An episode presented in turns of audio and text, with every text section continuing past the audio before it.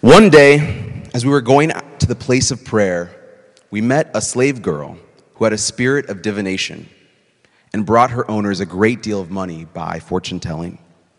While she followed Paul and us, she would cry out, These men are slaves of the Most High God, who proclaim to you a way of salvation. She kept doing this for many days. But Paul, very much annoyed, turned and said to the Spirit, I order you in the name of Jesus Christ to come out of her. And it came out that very hour. But when her owners saw that their hope of making money was gone, they seized Paul and Silas and dragged them into the marketplace before the authorities. When they had them there before the magistrates, they said, These men are disturbing our city. They are Jews and are advocating customs that are not lawful for us as Romans to adopt or observe. The crowd joined in attacking them, and the magistrates had, stripped of their, had them stripped of their clothing and ordered them to be beaten with rods. After they had given them a severe flogging, they threw them into prison and ordered the jailer to keep them securely. Following these instructions, he put them in the innermost cell and he fastened their feet in the stocks. About midnight, Paul and Silas were praying and singing hymns to God, and the prisoners were listening to them. Suddenly, there was an earthquake, so violent that the foundations of the prison were shaken, and immediately all the doors were opened, and everyone's chains were unfastened. When the jailer woke up and saw the prison doors wide open, he drew his sword and was about to kill himself, since he supposed the prisoners had escaped. But Paul shouted in a loud voice, Do not harm yourself, for we are all here. The jailer called for lights, and rushing in, he fell down trembling before Paul and Silas. Then he brought them outside and said, Sirs, what must I do to be saved? They answered, Believe on the Lord Jesus, and you will be saved, you and your household. They spoke the word of the Lord to him and to all who were in his house. At the same hour of the night, he took them and washed their wounds. Then he and his entire family were baptized without delay. He brought them up into the house and set food before them, and he and his entire household rejoiced that he had become a believer in God. When the morning came, the magistrates sent to the police, saying, Let those men go. And the jailer reported the message to Paul, saying, The magistrates sent word to let you go. Therefore, come out now and go in peace. But Paul replied, They have beaten us in public, uncondemned men who are Roman citizens, and have thrown us into prison. And now they're going to discharge us in secret? Certainly not. Let them come and take us out themselves. The police reported these words to the magistrates, and they were afraid when they heard that they were Roman citizens. So they came and apologized to them. And they took them out and asked them to leave the city. After leaving the prison, they went to Lydia's home. And when they had seen and encouraged the brothers and sisters there, they departed. The word of the Lord. Okay, someone, someone got it. This is Acts 16, chapter 16, 16 through 40. It's one of my favorite pieces of scripture. It always wasn't that way. I was actually uh, getting ready to start a Bible study in a jail, Whaley Jail in this city. And I was calling, actually, not calling, my friend was calling me because he was incarcerated. I had met this friend um, probably several years before through the DCF system. Tina and I were uh, looking at what we could do, um, maybe even being foster parents. And we ended up just mentoring someone. Um, and this person made some bad decisions, had some bad circumstances, and ended up incarcerated. And so he called me probably every every other day, um, and picked up this one and said, "Hey, I have a few questions for you. You have some experience that I need to ask you about. Like, I'm doing a prison Bible study tonight. It's my first one, like my first one in a jail. Like, what, what should I do it on? He said, Well, there's this passage, Acts 16, it's a jailbreak passage. Really, T? Like jailbreak? Like, are you, you sure about that one? You sure about that topic? He said, No, it's gonna be really good. It's really encouraging. He's like, So I'm a black dude that's gonna go in the jail, then do a, a jailbreak message, like with guards, like a few feet away. This doesn't seem exactly safe. He's like, No, trust me.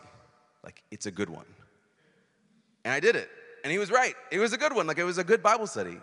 Not only did we actually sing, like, in the cell, modeling what was in the passage, not just hearing the word proclaimed, but actually demonstrating it. But we had to ask the question too like, yes, there are uh, walls around us, there are, uh, you know, not shackles on us, but we don't feel free here. But could there be a different kind of freedom that God blesses us with? I said that with fear and trembling, knowing I was going to walk home that night, at least I hope so. But they most likely were going to stay another night. And yet the word gave them hope. They did feel encouraged. They were blessed by this concept that I gave them of like, well, there can be some legal miracles. There can be some legal breakthroughs. There's a legal jailbreak, and we can pray for those. And I've seen so many Christian ministries where they say we pray actually for sentences to be eliminated, to be ended early. We pray. And we trust that God will do that. And we've seen that actually in both of our prison ministries at ECV. And I definitely have heard so many more stories. And we even heard one last week. It wasn't one about being in prison and things getting loose, but actually, you know, even before someone went in, having it be much, much shorter than they thought. I believe in those miracles. But even more in believing that those miracles always happen or happen when we pray a certain way, I believe that we do have a jail breaking God that breaks us out of shackles, breaks us out of systems, breaks us out of walls or prisons. I think that's part of what it means to believe in a resurrection story. That things aren't over, actually. Not even now, because of Easter and the good news, when there's death. It's not over yet. Your situation isn't over yet. What you're going through isn't over. And I think this story is for all of us because even if we're locked up, whether that's figuratively or literally, our futures aren't. And even if we're in jail cells, like my friend was, who gave me this great wisdom and advice, told him that a few days later, I was like, dude, thank you. Even if we're in jail cells, we're still free. And even when the worst has arrived, joy is still an option. All of that might sound pretty fantastical, maybe too good to be true, but that's the story that we live in now, now that we're living in light of the resurrection. That's what's possible when we think about what it means to have resurrected lives. Resurrected lives. They can turn something like this and completely change it upside down. This new series that we're in, it's about being this kind of in between space, knowing Jesus has been raised, and also knowing that in our church calendar, Pentecost is to come, but also just in real life, Pentecost has come but still sometimes not feeling quite free. Still feeling maybe a little bit in the tomb ourselves. Still feeling locked up, but without hope. We're in an in between time. And so we want to preach into that in between time. We have the resurrection, the power that raised Jesus Christ from the dead, the Holy Spirit that's inside of us. And yet we often don't feel that way. One of my favorite sayings that someone introduced to me recently is if it took Jesus three days to get up, maybe it will take us some more.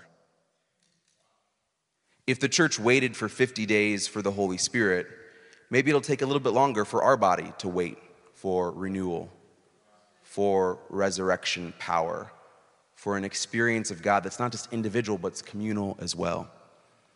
Maybe it'll be shorter too, but sometimes I like to bank on okay, three, it's long when, you know, there's some tragic news. 50, definitely.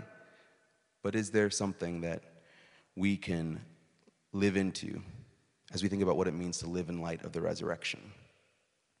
In many ways, the answer to that is simply to live the story of Jesus in community, now with the help of the Holy Spirit. This is the hope of Jesus after his resurrection. Because the Spirit raised him, the Spirit can raise us. Matt, next week, we'll talk about another story in Acts, the story uh, of Saul. But there's some words that he gives about this how it's so futile if we think about that there's no being raised because Jesus has been raised. So there's more. Oops. Um, there's words in 1 Corinthians that Paul says that I think are really powerful here. Listen to them with me. Now, if Christ is proclaimed as raised from the dead, how can some of you say there is no resurrection of the dead? If there is no resurrection of the dead, then Christ has not been raised. And if Christ has not been raised, then our proclamation has been in vain, and your faith has been in vain. Skipping a few verses.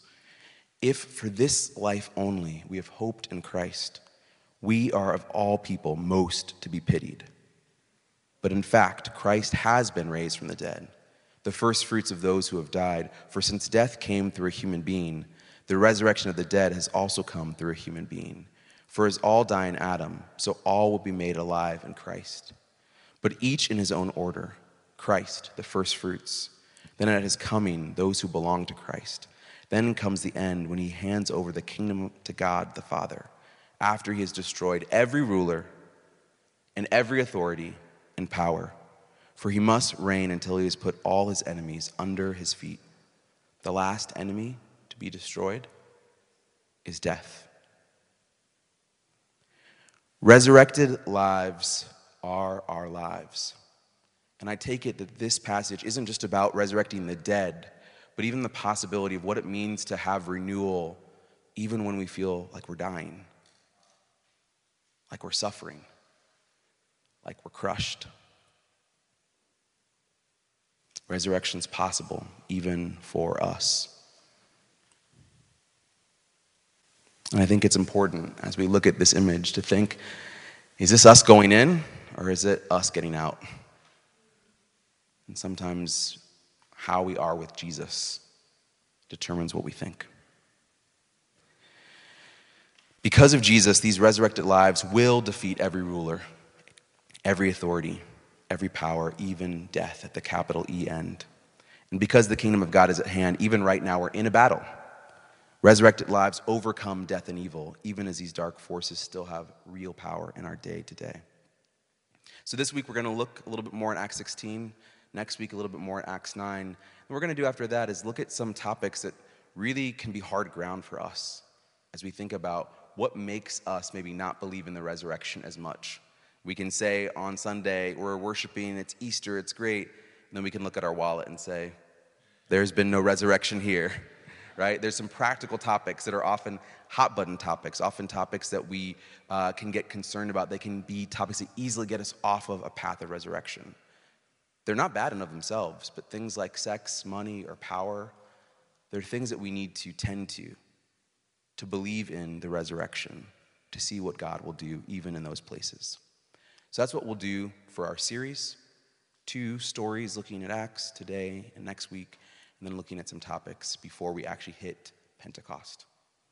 So, would you join me in prayer as we begin to talk a little bit more about Acts 16? God, thank you for being here. Thank you for your power. Thank you for your presence. Thank you for your resurrection. God, you are good. Help us see that and believe it. Help us trust you from places of hurt, of sadness, where people have wronged us. Help us see good news even in unlikely places. Would you do that work today? In Jesus' name, amen. So in Acts 16, we see how freedom from death marks a resurrected life. Paul and Silas are walking in an empowered way. There are these two main characters we have here. And because they, I think, have seen this before, they've seen Jesus' resurrection power, and they are simply living out the story of Jesus. There's another person we see in our story, this enslaved girl who sees how her life changes when someone brings freedom to her story. It's only at that point that her true value is exposed, and it sets this whole story into motion. We also see a jailer who's a cog in the machinations of death, and he sees the difference between the fruit of freedom versus the work of death. The freedom of this new God that he's being introduced to and this old master that he served that would make him kill himself for fear of, I guess, seeing that master and saying, I didn't do what I should have done. Let's step into their stories a little bit. This will be simple just reading scripture together, offering some thoughts, and then seeing what it means for us, mostly through prayer ministry, what God will do amongst us. So today we'll just learn uh, or cover three things that freedom has a cost, that freedom allows shackles but never limits imagination for God's rescue, and that freedom bears the fruit of mercy. Freedom has a cost. Freedom allows jails and shackles, but never limits imagination for God's rescue. Freedom bears the fruit of mercy. And you'll see that each one is kind of connected to a story from Acts 16 as we've read it, uh, a character, a main person we're looking at. One of the questions I love to ask about this passage is why do Paul and Silas get into trouble? Like, why do they get into trouble? And sometimes, you know, I don't, no one's super overeager right now. Sometimes when I ask that, I'll actually just ask people. And a lot of the responses I get is something like, well, they're, they're preaching the gospel, you know, they're proclaiming the gospel. I say, cool, I'm not gonna say right or wrong or anything, but just like, tell me more what that means. It's like, well, they're, they're telling about Jesus, they're telling the story of Jesus. And certainly that's in the book of Acts. But in this chapter, I don't see it as much. Like the with your words story part, right? Seems more like an action. And it's weird, even, like an action that comes from annoyance. Like you'd like to think that Paul would be so kind and compassionate. He sees someone that's enslaved. He's like, I got to do something to fix that. Honestly, sometimes you just got to look at the text, right? It, it, just says like he got annoyed. What? Stop saying I'm the most. You're blowing my cup. What are you doing? Just get out of her. And his annoyance does something. Something, again, that's pretty profound in the whole story. It's not that he proclaimed the good news of Jesus or told them they would get to heaven a certain way or said their sins would be forgiven. What he did was just say, Get out of this woman. And then what did that do?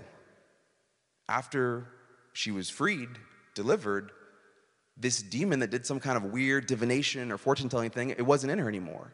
And what happened? To other people who saw her wrongly, she lost her value. A system that she was under, really of trafficking, got disrupted. Why did Paul and Silas go to prison? I think it's about money, y'all. Follow the cash trail, follow the dollar. To people that could only see a human body is just making money for them, this story should feel familiar to many of us for many reasons. As soon as there was freedom, those bodies and these stories became incredibly costly. They're to do what? Here? In whose name? Then we've got to get at them. You can't destroy our economy. You can preach whatever you want, you can say whatever you want. Go to church on Sunday, go inside a room, people might not see you, but start messing with the town square, we're to have some problems. This is some preaching, if you're listening. This is about money. The enslaved girl was how her owners made that money, and deliverance cost them something. Paul's obedience and the power he had cost them something. Think about how sick that is, that that's why they get offended.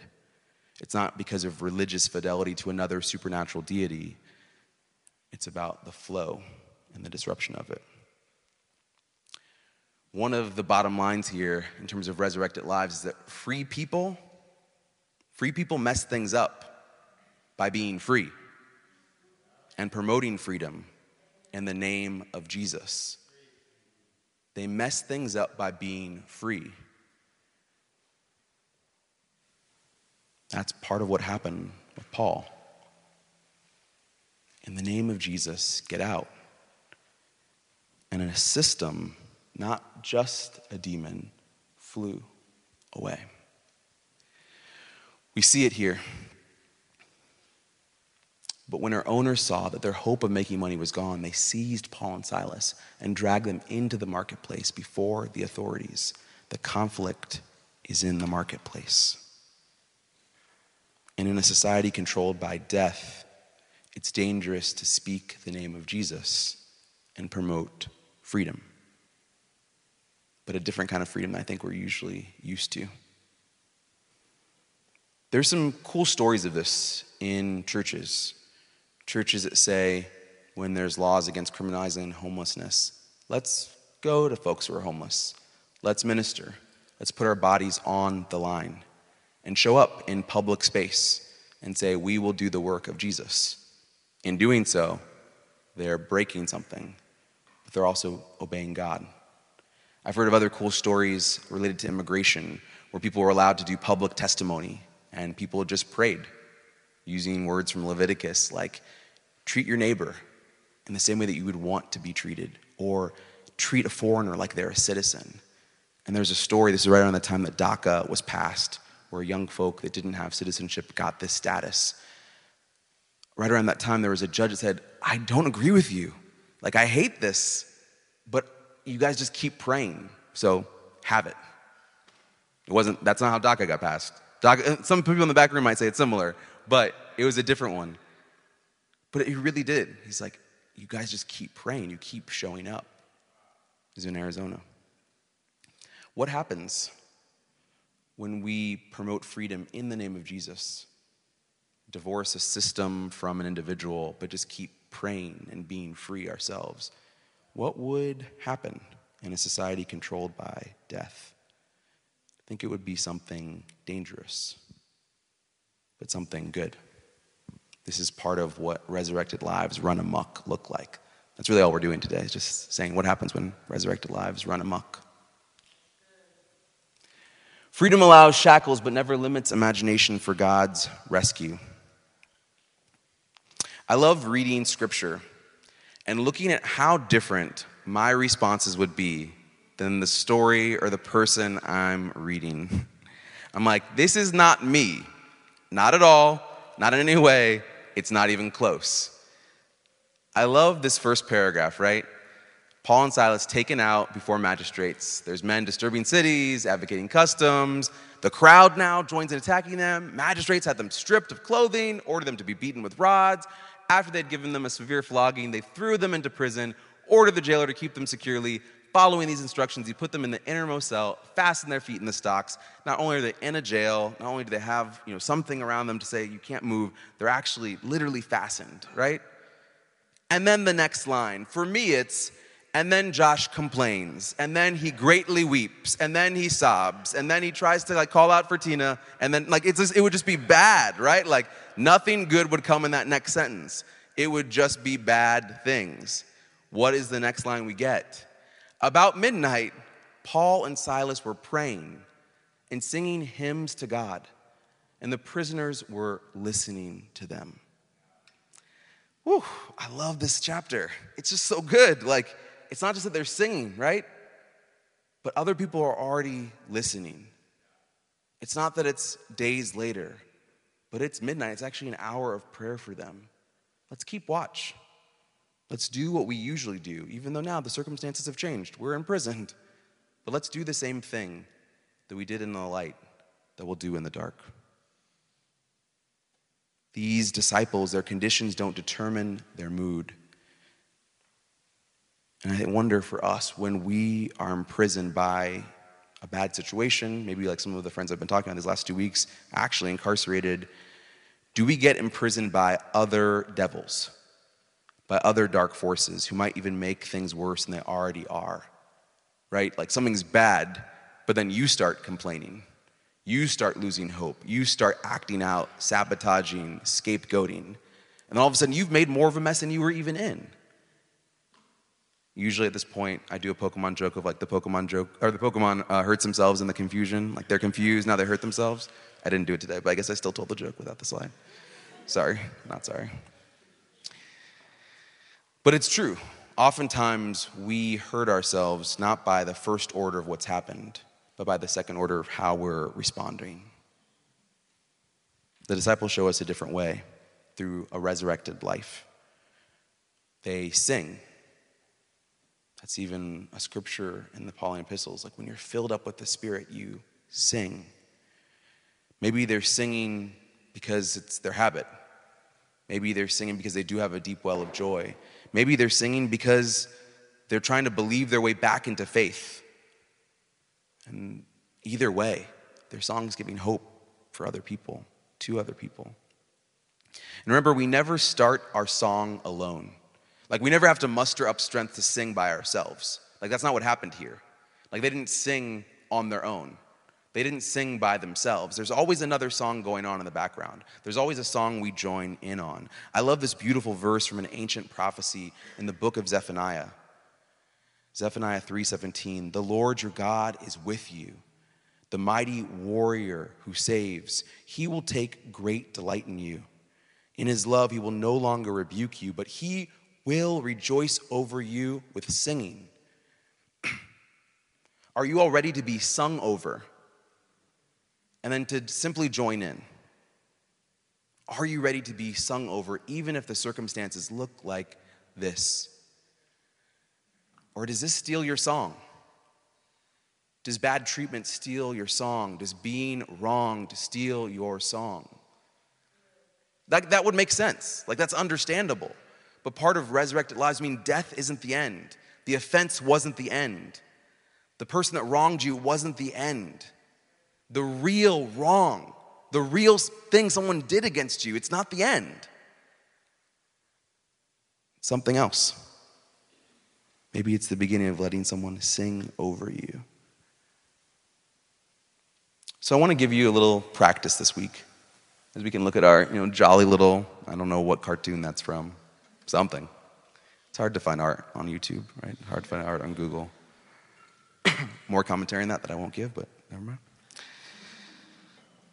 But I, I want to give you a challenge this week.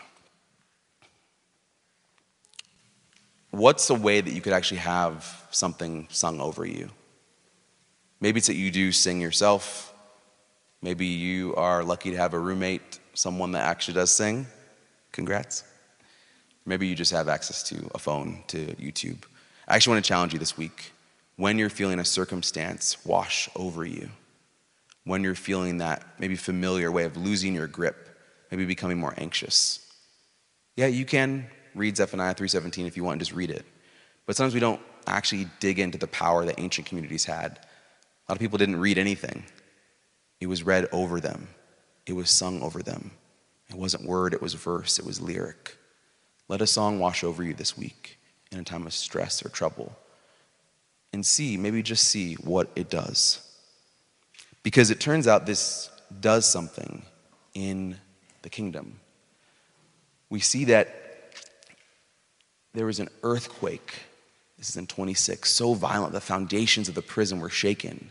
And immediately all the doors were opened and everyone's chains were unfastened. There's one word I love there that I just read everyone's. It's not just Paul and Silas.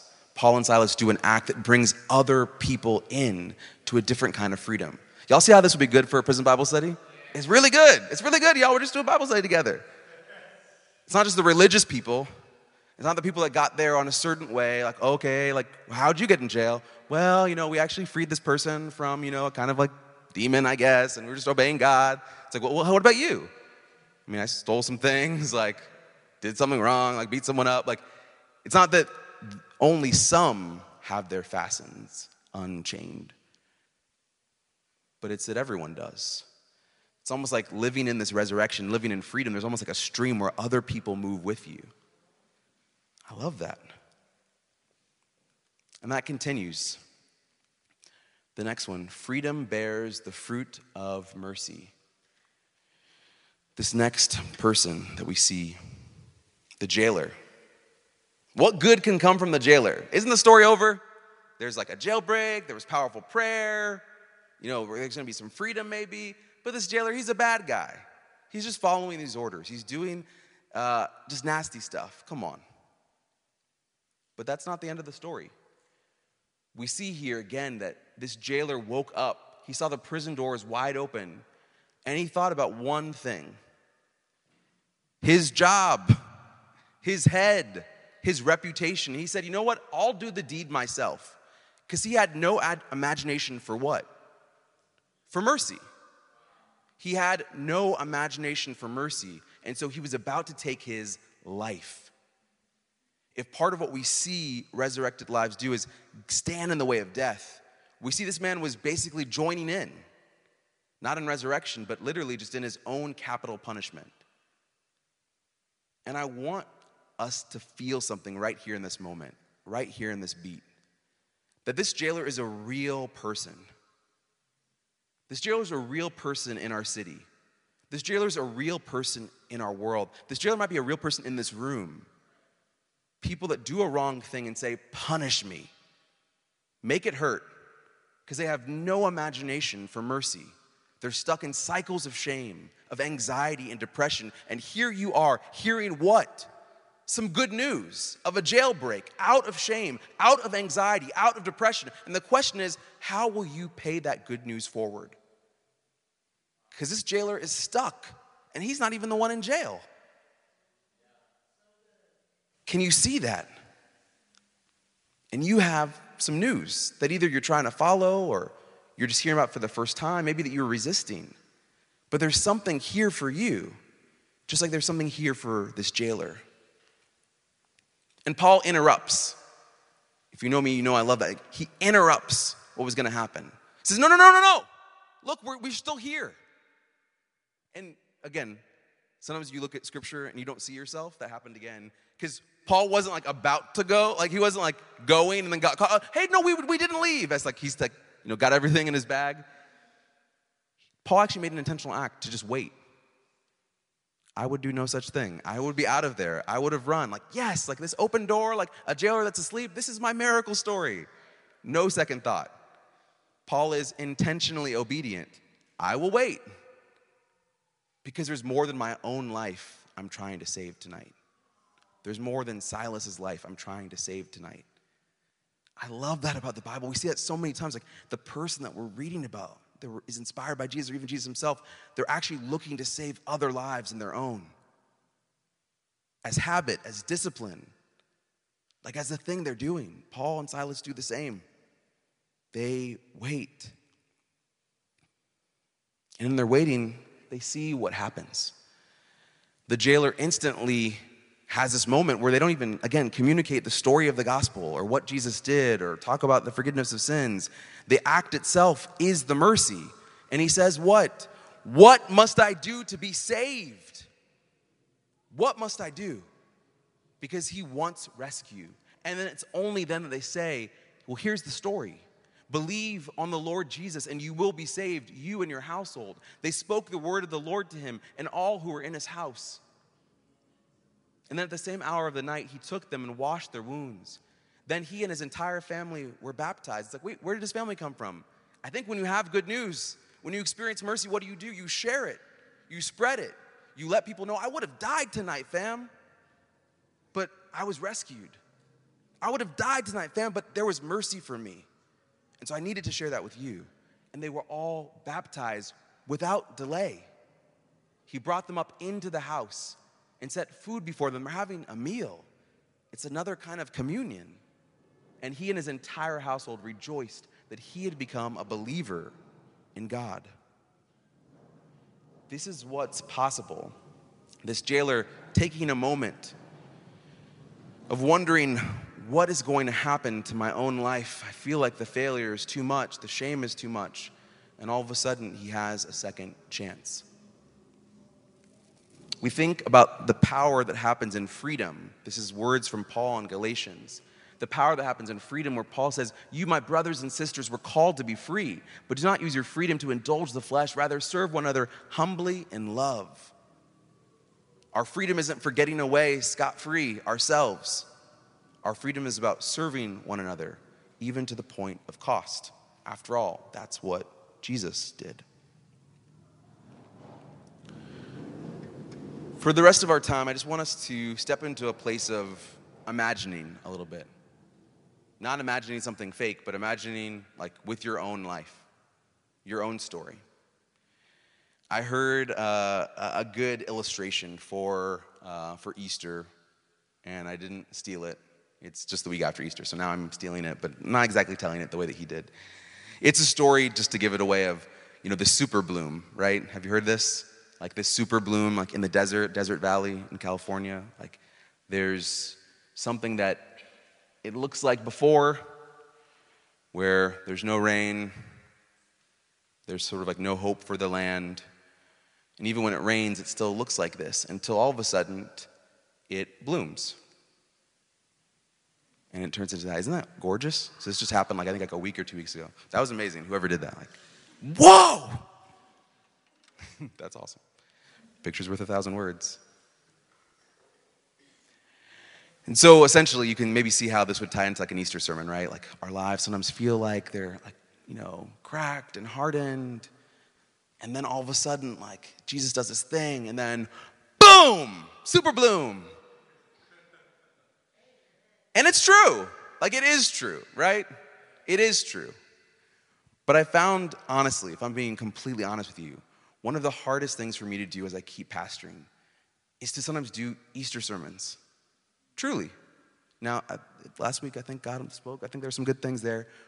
But it's because sometimes we so want to idolize this without being real about what our lives actually look like. Like we're living this, and then we just kind of like fantasize or idolize this.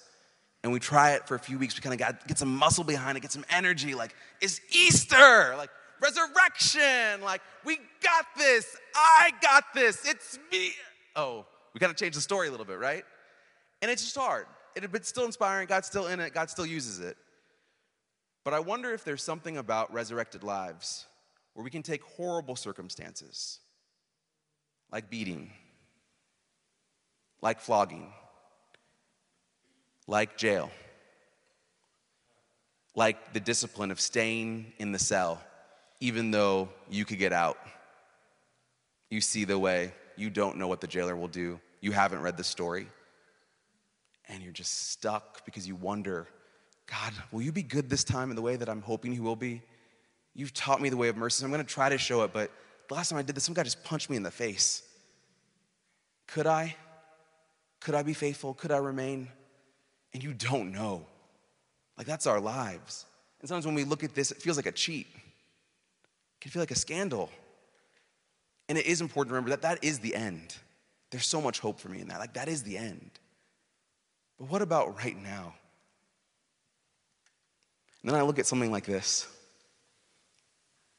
where there's just a few little ones that are making their way through concrete, making their way through the, dragged, the cracked dirt. And I, I don't know if you're disappointed by this versus the super bloom, but I think there's something you can see, which is if you just maybe start to focus, if we start to focus on the fact that it is possible, that the resurrection is real, but it might start at one area of our lives and then move on. And it might not be all about us, but maybe we find our little bit, a flower or our patch, and then we add someone else's, and then we see what it will become.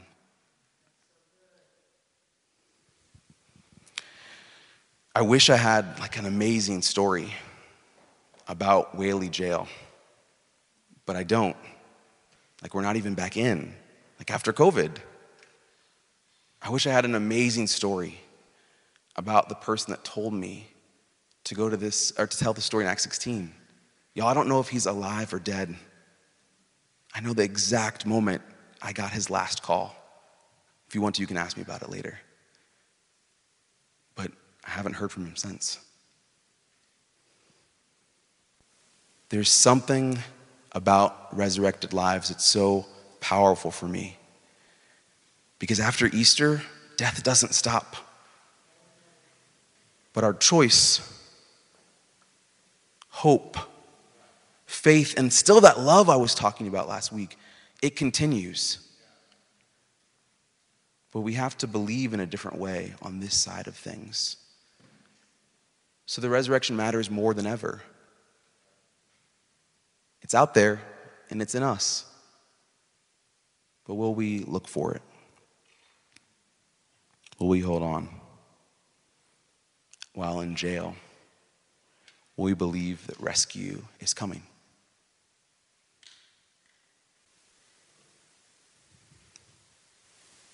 I'm going to pray for us now because you might have your own story of what's personal to you.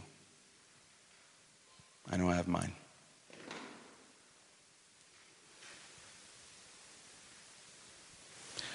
Holy Spirit, thank you that there's more than proclamation. That you, Spirit, have been doing things and are doing things right now.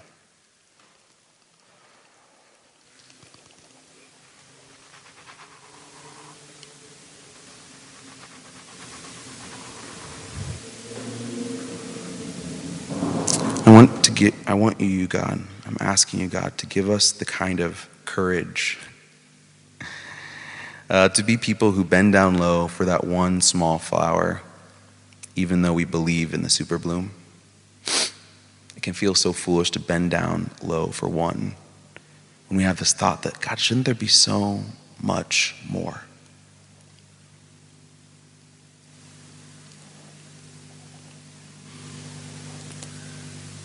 That's a question that you're bringing today, I want you to open your hands. God, I'm not sure if I'm ready to bend down low for one, but it's definitely hard because I'm believing for more and I'm often not seeing it. If that's you, I just want you to open up your hands. I just want to pray the Holy Spirit would fill you today. You don't need to stand, you don't need to put your hand up but open up your palms if that's you. Holy Spirit, right now I ask that you would fill these ones. You would fill them, God. Fill them up, God. Give them the rain from your Spirit. Give them a ministry of abundance in the face of scarcity. Bless them, God with an abundant imagination for what you can do with little. Bless them, Lord, with abundant hope of what you can do and who you are in the face of lies and accusation. Bless them, God, to receive when it can feel so costly to do that.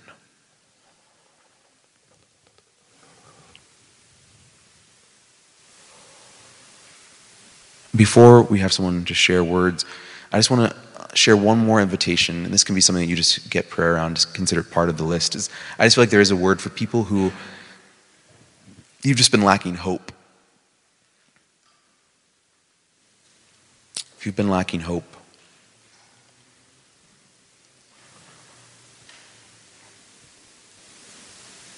I encourage you to get prayer. There's like something I feel like I'm just sensing from God, like this sense of like, it's almost like you've been learning reasons not to hope. It's like there's like this school thing, and I'm like, is it a student? I don't think it's. I mean, I don't think it's that. I think it's like it feels almost like it's been a school, like you've been getting a lesson why not to hope. And if you relate to that, like you've just had thing after thing after thing, I feel like the Lord wants to stop that, wants to intervene, and to say there's something new for you.